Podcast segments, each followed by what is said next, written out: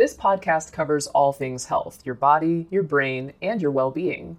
Each week, we'll be joined by doctors as well as the occasional guest to talk about the health topics that mean the most to you.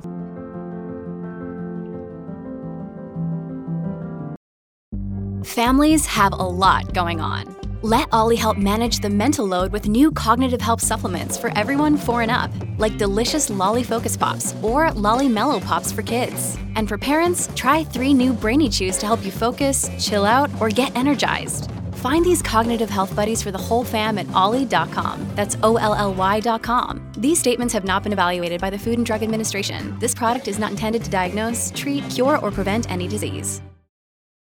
This episode is brought to you by La Quinta by Wyndham. Your work can take you all over the place, like Texas. You've never been, but it's going to be great because you're staying at La Quinta by Wyndham. Their free bright side breakfast will give you energy for the day ahead. And after, you can unwind using their free high speed Wi Fi. Tonight, La Quinta. Tomorrow, you shine. Book your stay today at lq.com. Mom deserves the best, and there's no better place to shop for Mother's Day than Whole Foods Market. They're your destination for unbeatable savings, from premium gifts to show-stopping flowers and irresistible desserts. Start by saving 33% with Prime on all body care and candles. Then get a 15-stem bunch of tulips for just $9.99 each with Prime. Round out Mom's menu with festive rosé, irresistible berry chantilly cake, and more special treats. Come celebrate Mother's Day at Whole Foods Market. Hey, it's Ryan Reynolds, and I'm here with Keith, co star of my upcoming film, If, only in theaters, May 17th. Do you want to tell people the big news?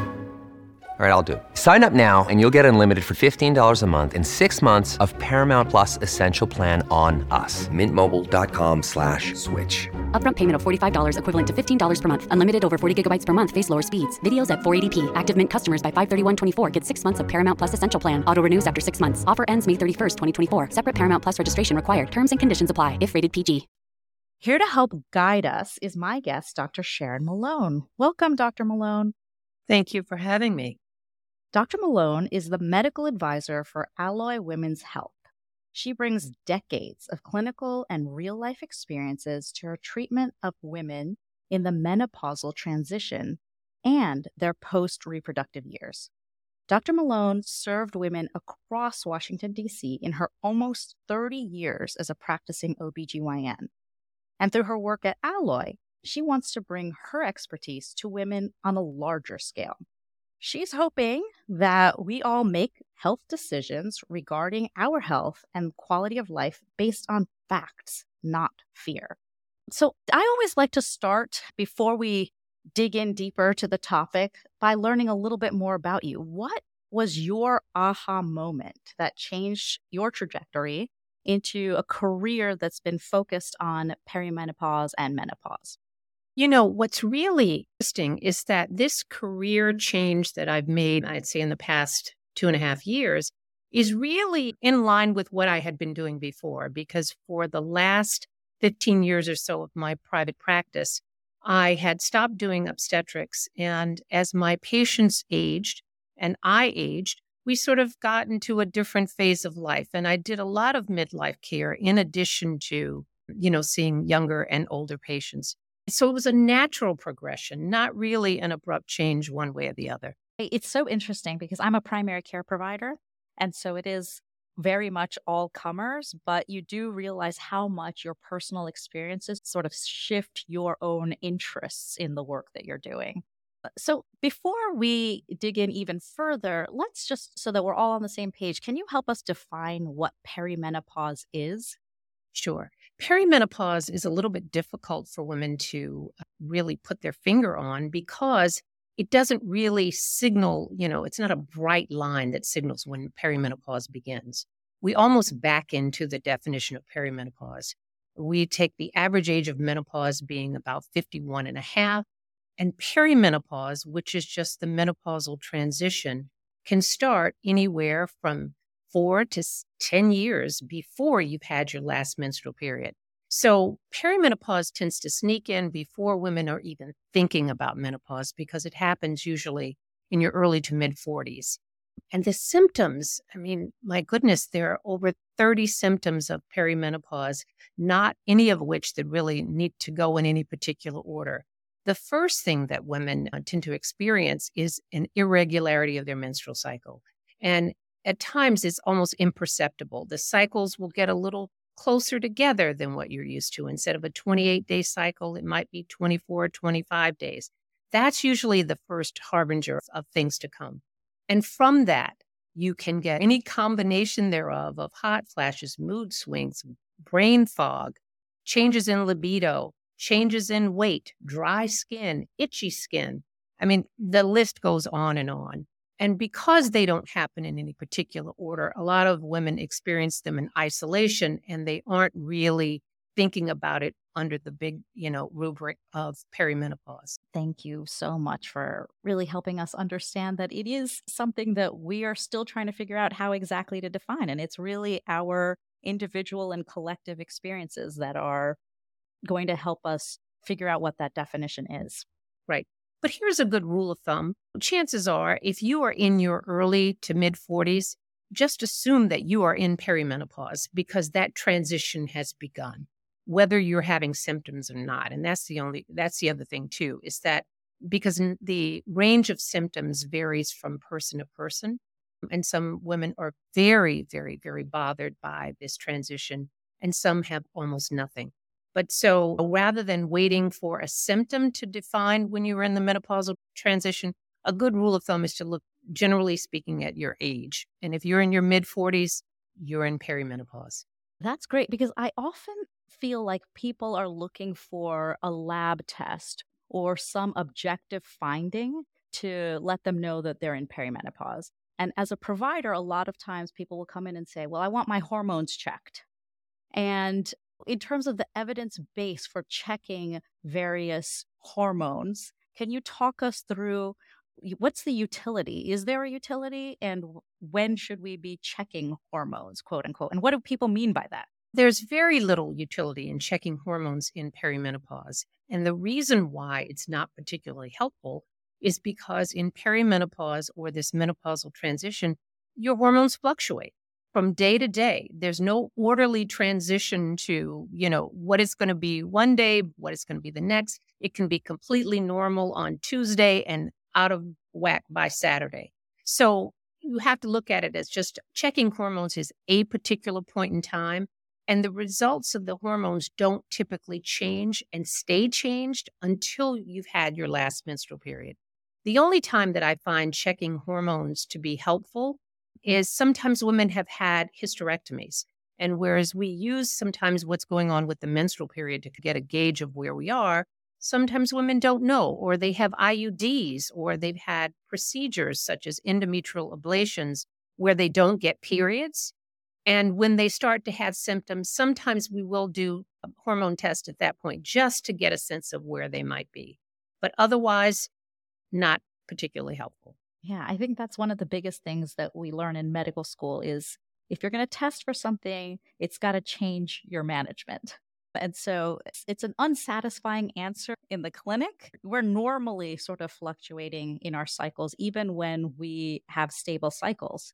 So when things get irregular, it's really hard to know what to make of FSH or LH, which are two of the major hormones that we're checking for to see if you're postmenopausal. Right. And and that's exactly right. Even for a woman who is premenopausal, just in a normal menstrual cycle, it changes throughout from week to week.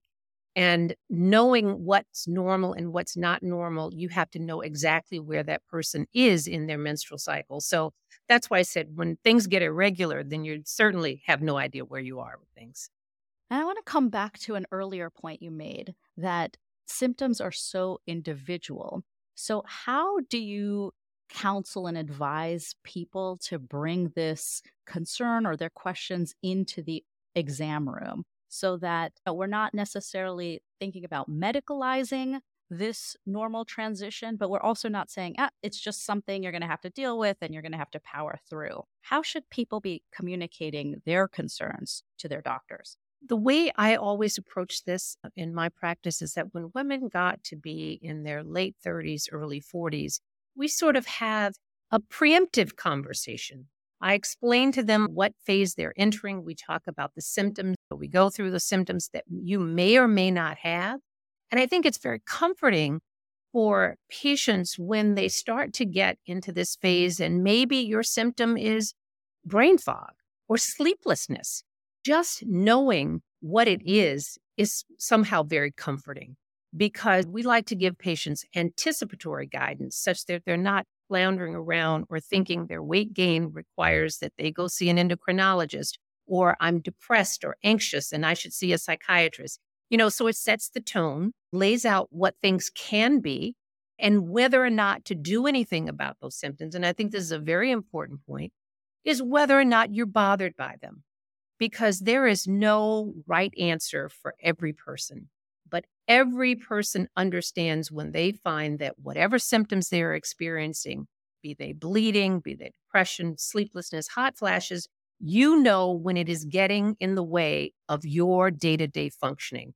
And if and when that happens, then that is really the time to go to your provider and to say, hey, I need to do something about this because there's no real benefit in suffering for years before you seek help. Yeah. And I think what's so interesting about what you said too is that we can give a general sense of the words that many people use. So, hot flashes or heart racing, certain things that a lot of people will say. But then there in certain cultures, like I was talking about my mother, who never used the term hot flash. She, we just did not understand what was going on with her. She would just run around the house thinking that she was about to faint or pass out. And I just remember vividly my brother and I chasing her from room to room because she was like, I'm going to pass out. I'm going to fall over. And she suffered in this way for many, many, many months, maybe years. Um, where we just didn't know how to help her. And she didn't have that language to express, or we didn't make that connection that this may be related to the transition. And you know what? That is exactly right. We need to have language. We need to have the education about the process in and of itself. And that way we know what to do. But you're right. We can't really seek help when we have no idea what we are experiencing. Or, if, you know, the other side of this is sometimes women do complain and they complain mightily to their doctors. And so we've got an education gap on both sides we need to educate women, but we also need to educate our doctors to say, you know, once you've ruled out heart issues, those palpitations can be very much a sign of perimenopause or going through this menopausal transition. Yeah. And I love that you say that because I do. I think that we have to take what our patients are telling us and we have to learn from that. I think sometimes we have that mentality and on the clinic side too is just this is what it is. We've defined it now. It's perimenopause. I'm not worried because I don't think it's your cardiac system or I don't think it's a stroke. And so, no, I'm not worried about it. You can just power through it. We uh, really need to empower ourselves to realize there are ways that we can help the patients that are coming in.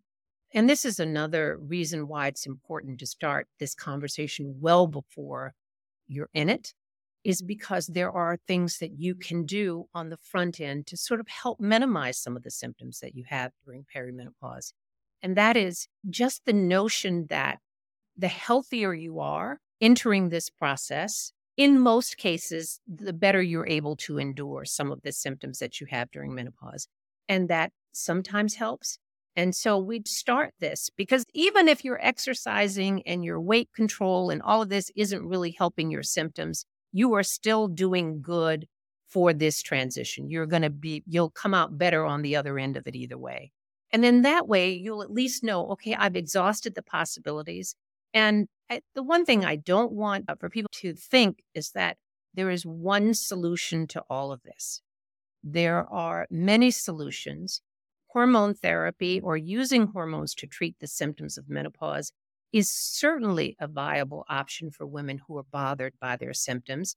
And once you have tried other things and i'm and when i say other things i mean lifestyle things you know try to get regular bedtime exercise minimize alcohol intake. If you smoke don't smoke because what we do know is that smokers have a more difficult time during menopause and have an earlier menopause than women who don't. So these are the lifestyle things that i'm talking about not just oh here's a supplement here's a herb try this try that because for the most part they're not very effective at treating the symptoms of menopause. If you're going to have any effect whatsoever, let's start on the lifestyle front first. see where you are. And again, there's no virtue in suffering. Once you've tried that and you're not getting the relief that you need, you should seek help and get relief of your symptoms. Yeah, I think that's such a major point to make that a priority in terms of eating healthy is going to be beneficial across the board.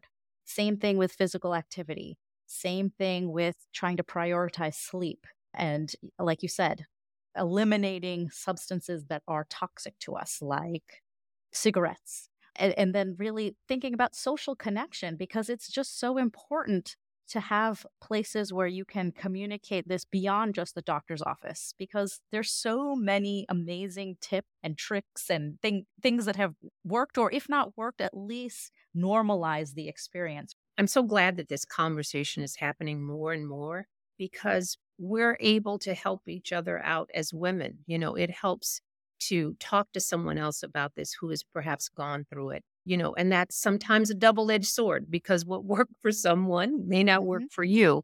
And i think that the danger sometimes that we tend to do as women we take our experience and we want to generalize it to everyone. And i don't think that anyone should feel ashamed or embarrassed or feel as if that if they do need help that that's somehow a personal failing. It is not. Mm-hmm. it is just simply how your body is reacting to this hormonal fluctuation that is going on during the perimenopausal phase and there will be another set of issues that happen once you are postmenopausal and i say once you've had your last menstrual period and beyond the perimenopausal phase as i said can last anywhere from 4 to 10 years once you've had your last menstrual period that lasts forever. Mm-hmm. So there is another 30 or 40 years that are other issues that we have to take into account and what you may be at risk for that may make your options particular to you, not just what your friend did. Yeah, it's so important for us to realize that there's no prize for trying to power through symptoms. In the same way, what we are very understanding of physical health, quote unquote, physical health conditions, where if you have an elevated blood pressure, I think it's very important that we try all the lifestyle modifications as part of the treatment plan.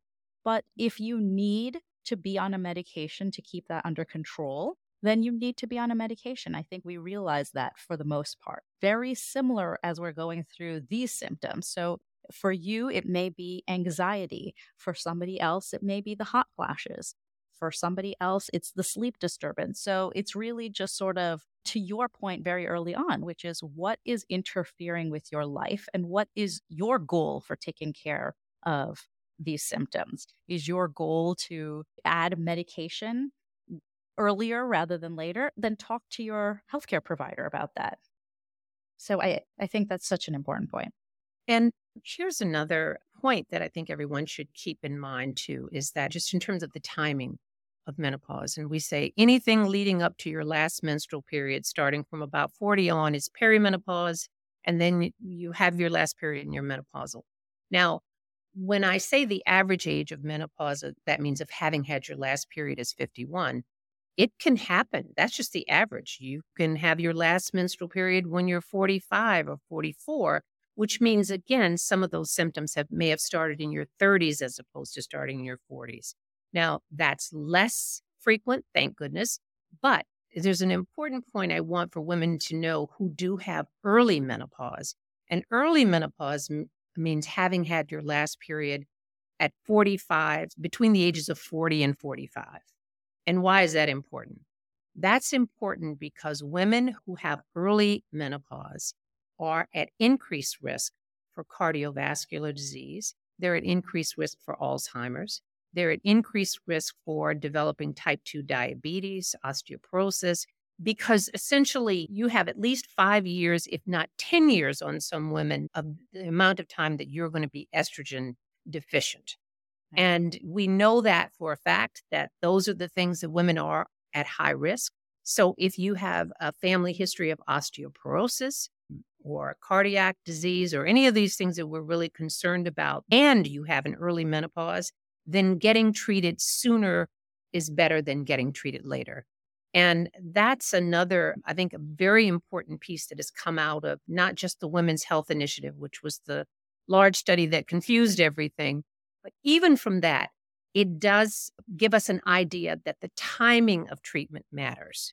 So if you are symptomatic, you should start therapy from the time you've had your last period, but no more than 10 years from the date of your last menstrual period, or in most cases below age 60, because that's when you're going to get the maximum benefit in terms of short term and long term health benefits from taking estrogen therapy. And for women who are very symptomatic, and the hot flash, we'll just use that as the example, the more severe your hot flashes, that is also an independent marker for increased risk of cardiovascular disease. Now, whether it's the hot mm-hmm. flash itself or it's the sleep disturbance that hot flashes tend to start, it doesn't mm-hmm. really matter, but that we do know, you know, we know that there is, is, is an association between women who have severe hot flashes and impending cardiovascular disease. You have to look at what your risk factors are what your goals are in terms of how you want to live. But mm-hmm. if I have to say it again, I'll say it a thousand times. There's no virtue in suffering. You're not doing yourself any good by waiting and waiting and waiting. And in some cases, you may do yourself some harm because you may have sort of missed out on that window of opportunity, which is the optimum. We'll be back after a quick break.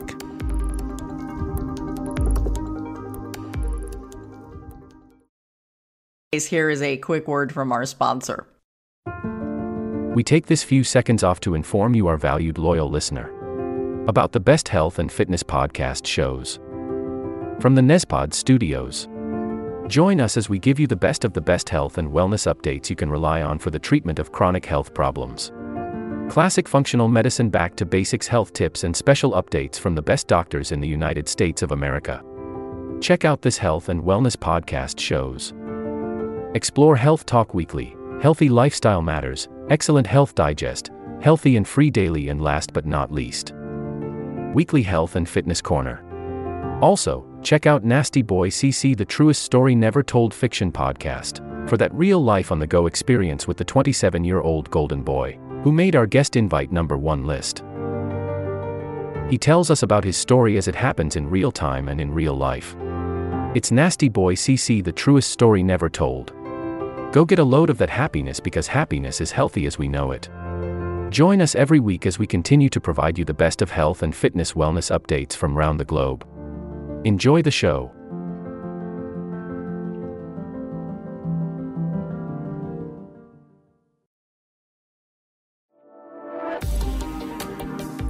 And now, back to our episode. Time for starting hormone therapy. Such a key point. And I was going to close up our discussion with your two or three most important bite sized action items for anyone that's listening today. You've given us so much information. So, what would you say are a few things that folks listening should try to think about doing at the end of this episode? I think it's vitally important that everyone try to start as best you can position of health that means getting regular exercise. That means trying to eliminate as many processed foods as you can from your diet, more fruits, more vegetables, and then getting sleep. And I think that we're coming around to this more and more and more about how important sleep is, not only for cognition and mood, but also for decreasing our risk of cardiovascular disease. So, those are the big three in terms of the lifestyle things you can do. And then beyond that, once you've done all you can do, and you need treatment and you are still bothered by your symptoms, then that is the time when you should engage with your provider and explain to them these are the things that I'm concerned about. This is affecting my quality of life. What is appropriate for me at this time? And I think that that is a conversation that we have got to have and don't let your doctor discourage you because, as I said before, we have doctors that have not really kept up with current research and they're still looking backwards 20 years ago, mm-hmm. that data from the Women's Health Initiative. And women are afraid of breast cancer. If I had to say what's the number one reason why women avoid taking hormone therapy, even when they are very symptomatic, it is that fear of breast cancer. And I think mm. the message that women should get is that the risk of breast cancer pales in comparison to the other cardiovascular events and the other issues and perhaps osteoporosis. So you need to put that in perspective but the risk was never large, but a bit overplayed. So don't let that be the reason why you don't explore getting treatment for yourself. Thank you so much for being with us today and for really helping us clarify some of the most confusing parts of perimenopause and the menopausal journey. We've talked with Dr. Sharon Malone about what we need to be doing to optimize health regardless of where we are on our health journey, and then really thinking about how to advocate best for ourselves given our individual risks, our individual concerns in the exam room with our health professional. And whether or not that means you're teaching your health professional something, uh, it's just an important piece for advocating for your own health. I want to thank you again so much for for this conversation. You are welcome. Thank you for having me. To find out more information about Dr. Sharon Malone, visit www.myalloy.com or find Dr. Malone on Twitter and IG at S M A L O N E M D. Thank you for listening. This will conclude the episode. Thanks for tuning in. If you like what you hear, please leave a comment and subscribe. Thank you.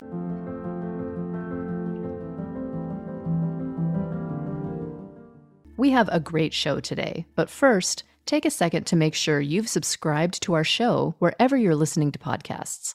It's the best way to make sure you don't miss any of our episodes. Thanks. Please take a moment to follow, rate, and review this podcast on your favorite podcast listening platform. This will conclude the episode. Thanks for tuning in. If you like what you hear, please leave a comment and subscribe. Thank you.